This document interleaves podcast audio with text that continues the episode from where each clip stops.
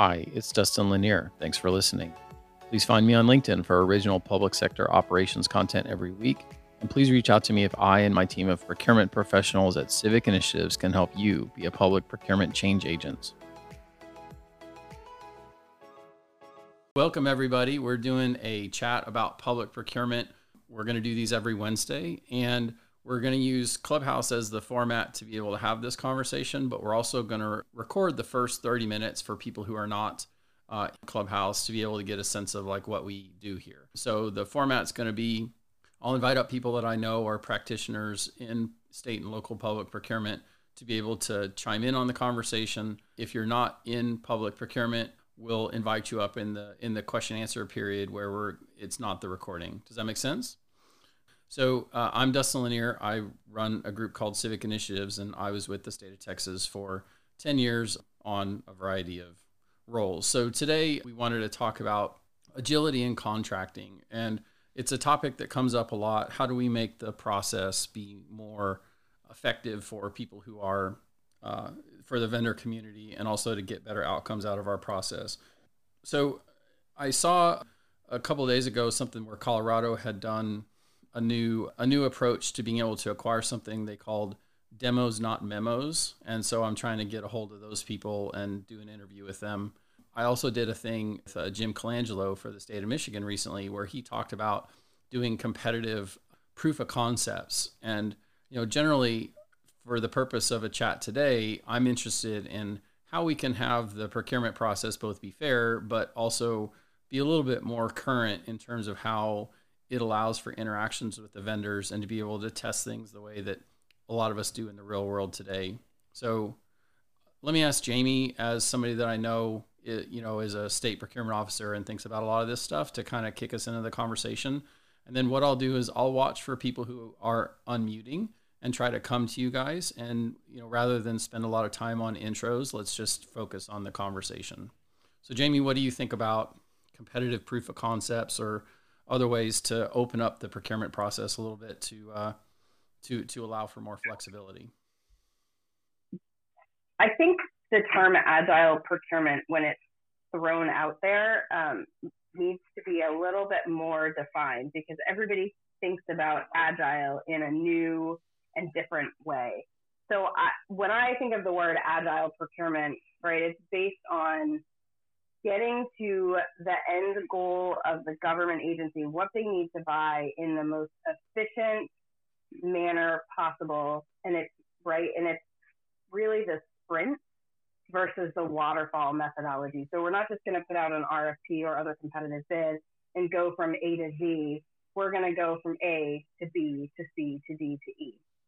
And that's a really new concept for, I think, state government specifically, because we're used to just saying, this is what we want to buy, and we're going to go from A to Z.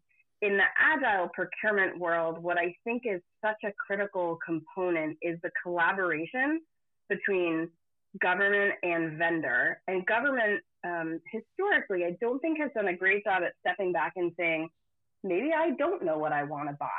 Maybe I think I do, but I want to collaborate with the private sector to really get what would be most beneficial and best value for taxpayers. So I'm going to pause there, because I just want to say agile procurement is awesome, great concept. It is not easy to pull off from a practical standpoint. Let me break agile into three buckets so that we can know, at least when we're talking about stuff, like which one of those buckets we're talking about. So I think there is a more agile approach to procurement that would do things like performance-based or performance outcome-based bids, or challenge bids, or different ways to go to market. That's one bucket. There is then using agile as opposed to waterfall in the process of delivering on projects, which is a different bucket. And then there's a third bucket, which is contracting for agile services, and how do you keep the controls in those situations. And each one of those we could talk about for an hour for sure. So just, I think one of the problems with having these conversations sometimes is just the vocabulary, right? So Jenny, you're a risk officer, right? Among other tasks. And I came across you in Clubhouse in a government contracting room, and I was like, I need to know Jenny. So why don't you quickly introduce yourself, since you may be new to some of this group, and let us know if you have any thoughts about this topic. Sure, Jenny Hederman, and I work at the Comptroller's office in Massachusetts. And currently I'm state risk counsel, but in my original role as both deputy and then general counsel, I was involved with Massachusetts procurement reform. And we moved from a very stringent RFP process to a more best value model, which allowed an enormous amount of flexibility in how you set up your procurement. And in my experience, it's not that the rules are necessarily that strict. It's that there's a real fear about being creative during your procurement, and that there's going to be procurement challenges.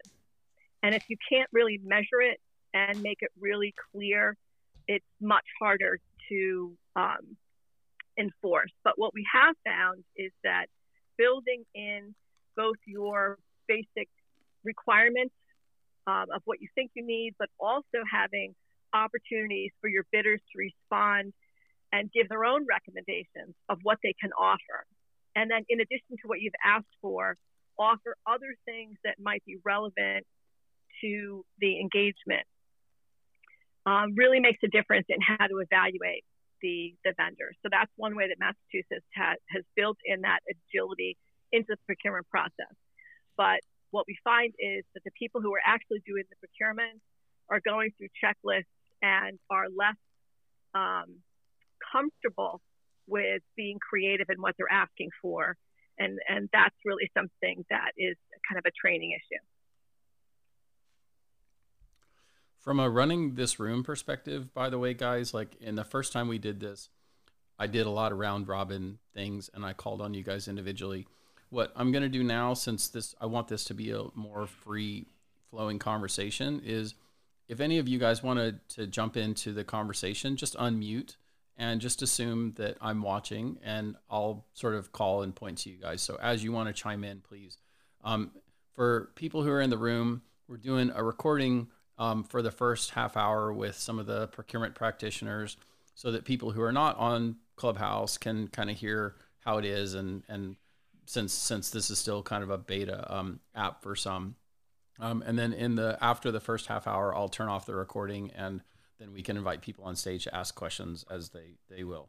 So Jonathan, you're new to talking in Clubhouse. So you're with the state of Louisiana. So what are your thoughts on what we've been talking about?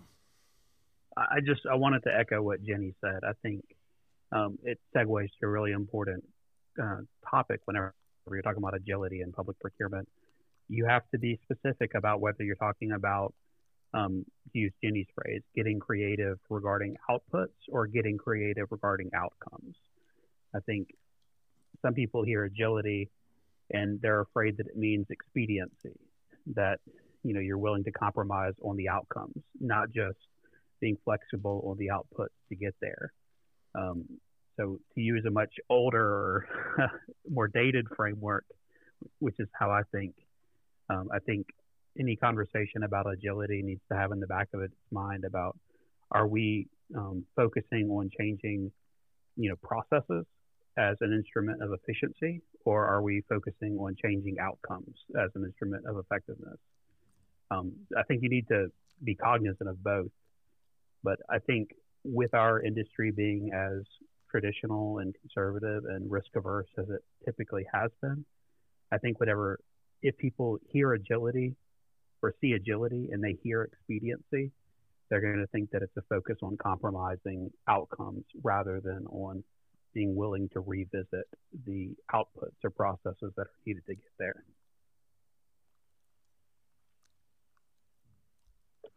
You guys chime in. It doesn't need to bounce to me every time. As you feel the spirit move you, then please jump in. Go ahead, Christina. Hi, good morning and good afternoon to some. I'm Christina Simeraro here in South Florida.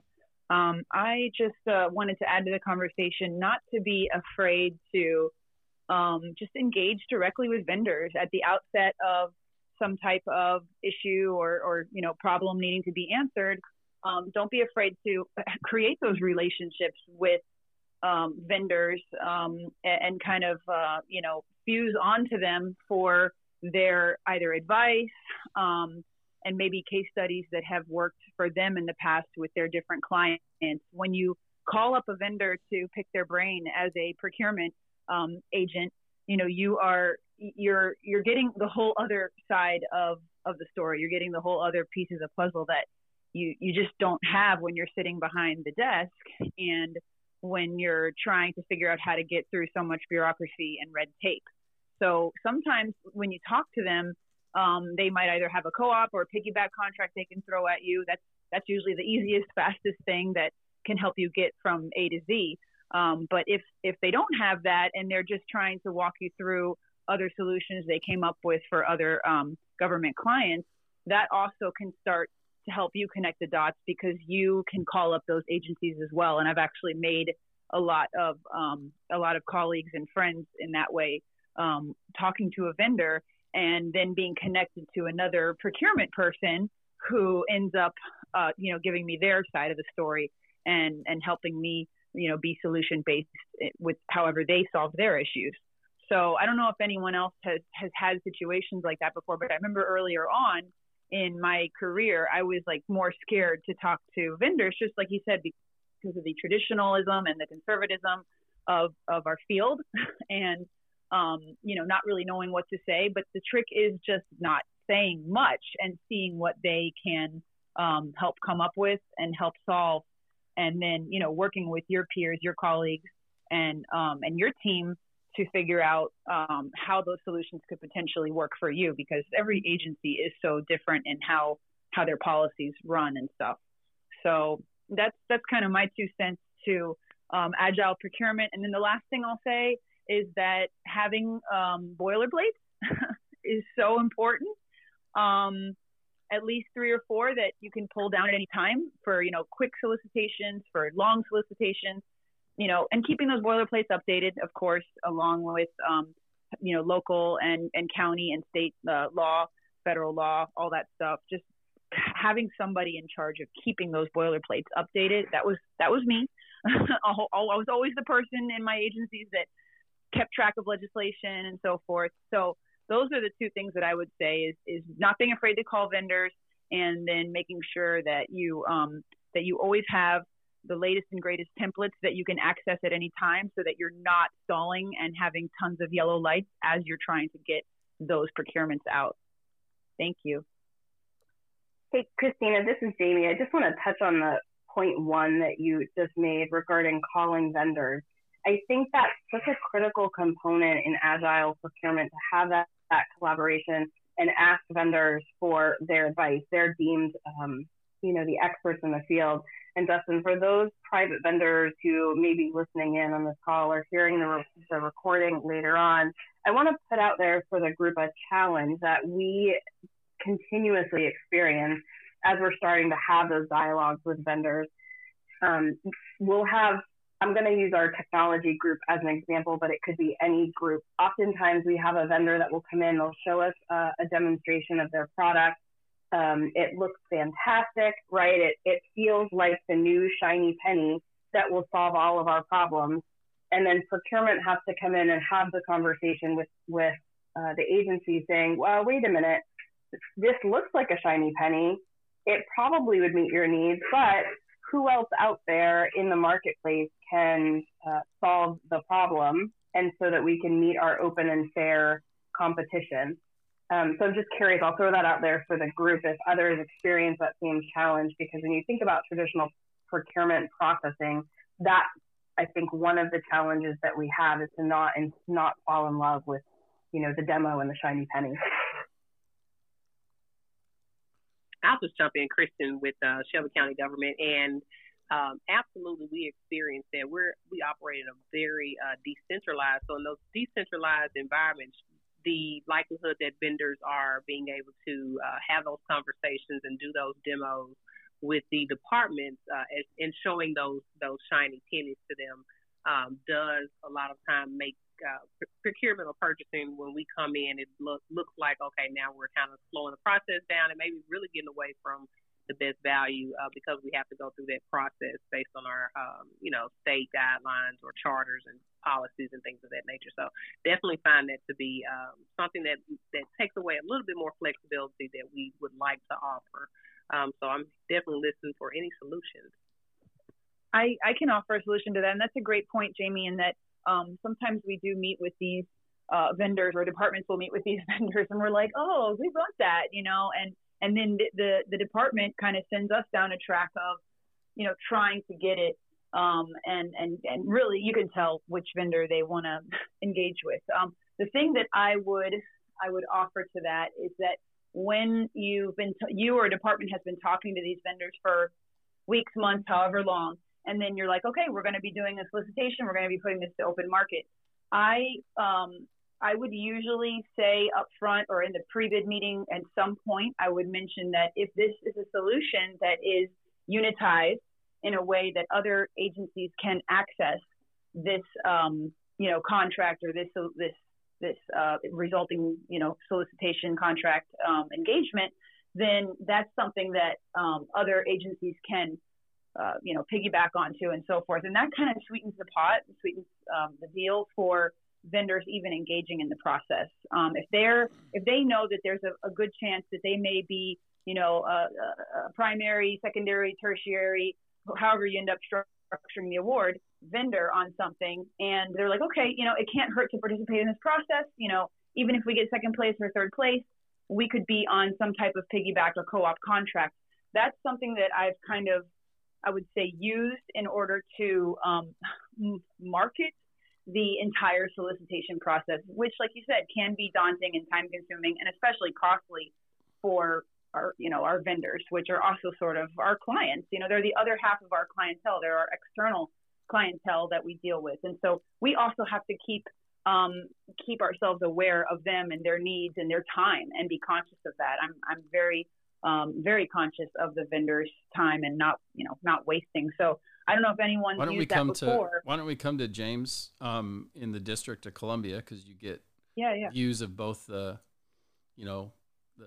the district as a state peer, and then you see a lot of federal. So what are you seeing, James?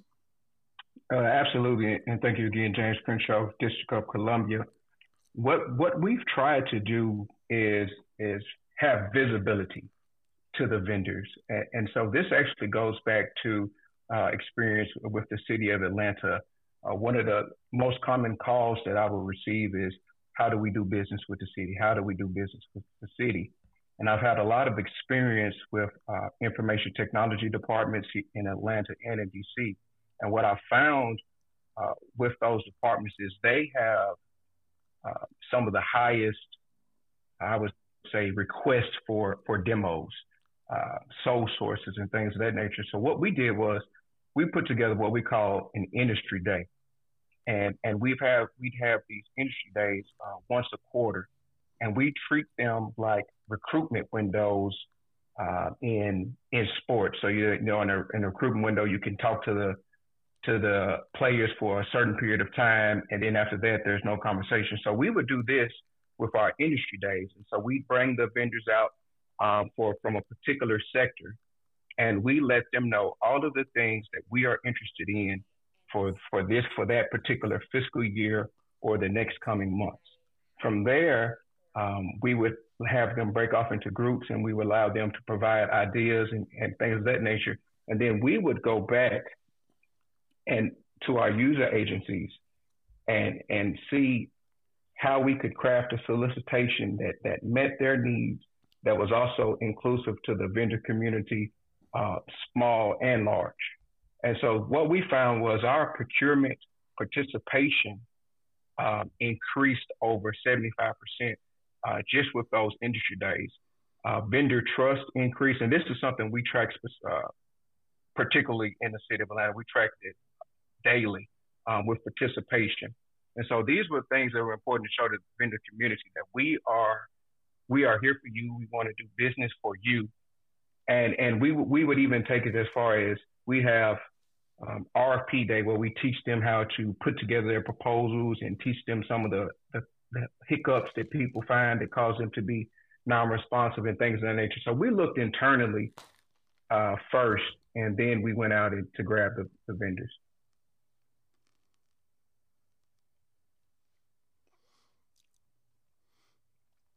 Jenny, you're a risk officer, so how do we do all this and keep it in the lines, right? Like, be disruptive, but also, you know, keep the confidence of people that we're doing the procurement process in the right way.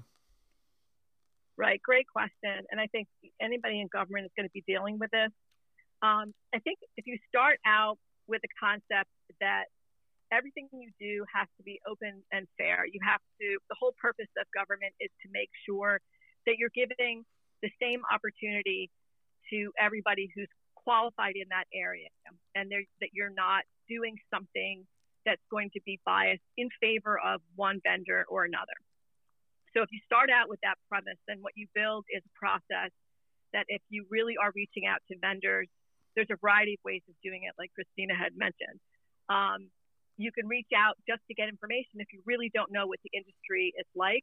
What we do in Massachusetts is we do something called an RFI, a request for information. We put it out there and ask vendors to tell us what the industry standards are and what's available. The other opportunity is to bring a bunch of people in and do demos. So then you're not really focused on one vendor.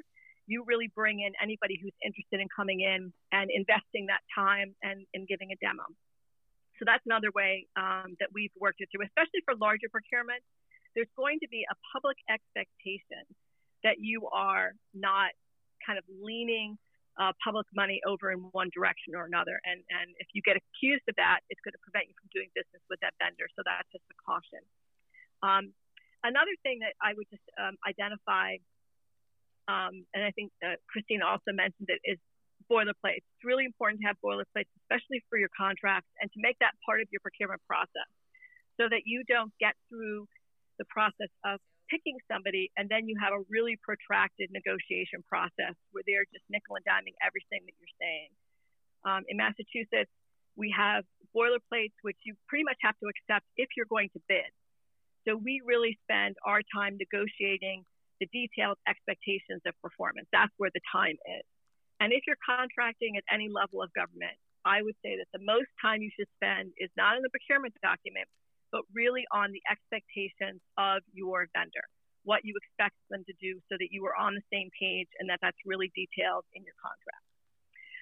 Another recommendation when you're going through the procurement process and dealing with vendors is don't deal with their sales staff exclusively. You really want to talk to the people who are going to actually be performing services are giving you the goods, because the salespeople will sell you and they will say, you know, this is a shiny penny and it will look really, really good. But the people who actually do the work, they need to know what those expectations are. So we always, in our larger procurements, don't talk to the salespeople during the procurement. They can come in, but we want the people who are going to be in the trenches doing the work to see if they really are going to be able to work well, you know, with our staff and on the project, and they really can articulate what they can do. So that's another good piece of advice that's definitely helped us. And the third consideration is understand that in government, you will be audited on what you're doing, whether it's the public, the press, or your auditors that are coming in. So document what you're doing all the way through the process and really identify why you're making these best value decisions on behalf of your government entity, because that goes a long way. When people are criticizing what you've done, you have documentation saying these were the things that we considered and this is why it was in the best interest of this governmental entity. So documentation is going to be really important also. Thank you. Well, Dustin, I will just quickly say, Jenny, I think those comments are super helpful, and James, it's a great way to hear how you guys have worked through agile procurement. I'll be the naysayer and the first one to raise my hand to say I'm not entirely comfortable with it, right?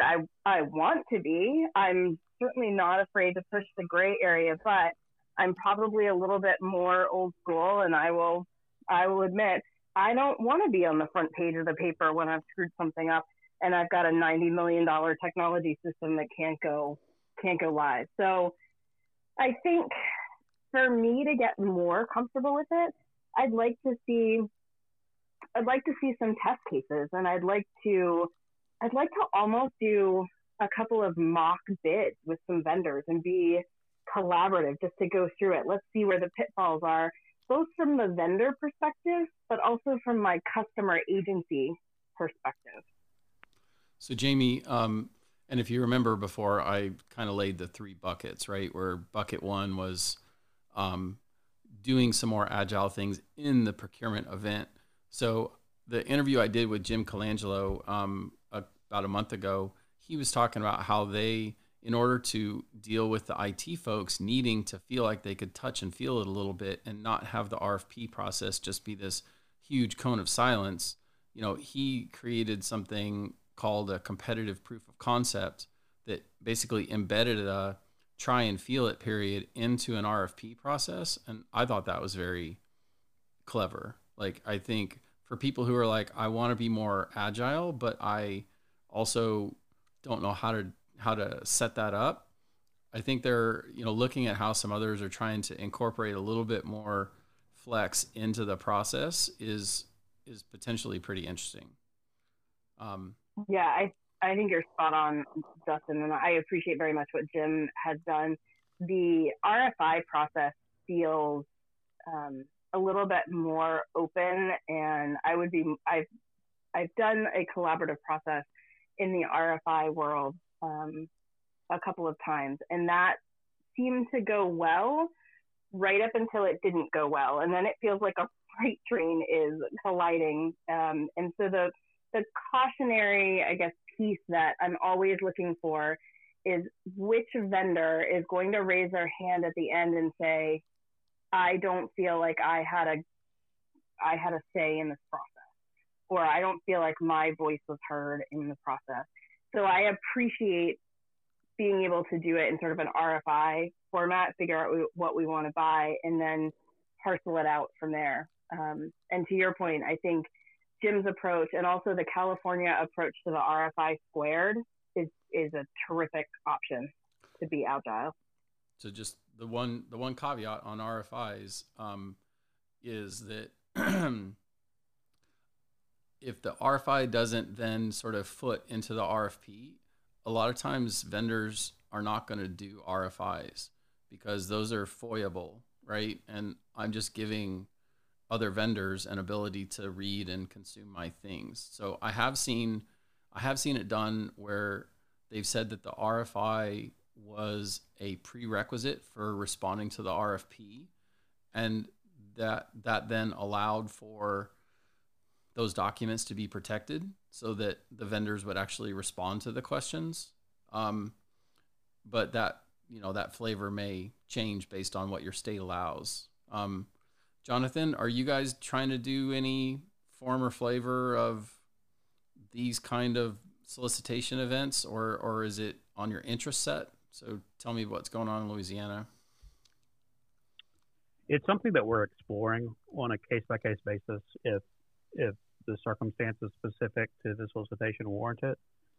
Most often, however, these types of alternative solicitation methods are just segues into the RFP process. So it's arguable how much of an efficiency gain there is if we're doing an RFI as a prelude to the RFP, either as a pre-qualification event or in terms of letting us get information from the vendor community about what the state of the art is. So I don't know how much I would say that our usage of these types of alternate methods is really a boost in terms of effectiveness, perhaps at the cost of efficiency. And I would just mention that this does not alleviate the necessity to really understand, you know, what you're buying and really understanding, you know, what do you need? Why do you need it? Who needs to use it? What does it have to integrate with if you're talking about IT? How do you secure it? Is it going to be handling, you know, PII or important government information? And then what is the change management expectation? Because if it's completely new, how is it going to impact the users that are going to use it? I think people underestimate how much communication you really need to have and how much collaboration and information you need to gather on some of these larger procurements. Small ones where they have less impact, not so much, but the larger procurements, collaborating across agencies and within your own agency really is imperative. And I think you can be more agile the more information you have and the more clarity you have on what you need. So if you're going to do an RFI, that's great, but you really have to know kind of what you're looking for. And then when the RFI comes in, you have a better way of asking questions for vendors coming in. So we're getting close to the half hour point on the recorded part. James, I saw you came off mic. I was going to say, you know, let's have any thoughts that are still kind of chiming in your head off of the conversation that we've had, so that I can get to where we've closed that part of the session, and then we can let some people from the audience come up and interact with us on some things. Well, Kristen, any last thoughts on some of this stuff as we wrap this part of the recording set? Go ahead. I actually don't. I mean, I appreciate the feedback and kind of reiterating some practices that, you know, I'm currently familiar with, but definitely hearing some other options. That RFI really stuck out to me. It probably is one of the more underutilized resources that we probably could definitely help us be more agile. So I appreciate that feedback. I think the only other thing, if I had to offer anything, is in any agile environment, one of the notes I made coming into this is just making sure that we get the right support from the, you know, from top to bottom, and then of course bottom up, so that they both meet and you are able to be able to move and shift as you need to with all the effective resources that you put in place for an agile environment. That's all I had to offer on it. Great. Well, so I'll wrap the recorded part by saying I want to try to do sessions every Wednesday, as long as a schedule of 2 or 3 of us permit, and we'll pick different topics. When I finish with this session, I'll poll the room on other topics they'd like to have. I can say that there was a lot of interaction with some of the posts that I did on this being a thing from people who have not normally kind of stuck their hand up and said, I'm interested in that. So I think the interest in hearing recordings off of this will be good. And it builds that kind of connection that people want right now when we still aren't able to get back to getting to see each other in person. So with that, I'm going to click the end on this part of it. And thank you guys for listening who are on the podcast, and reach out to me on LinkedIn if you'd like to know how to participate on these things in the future.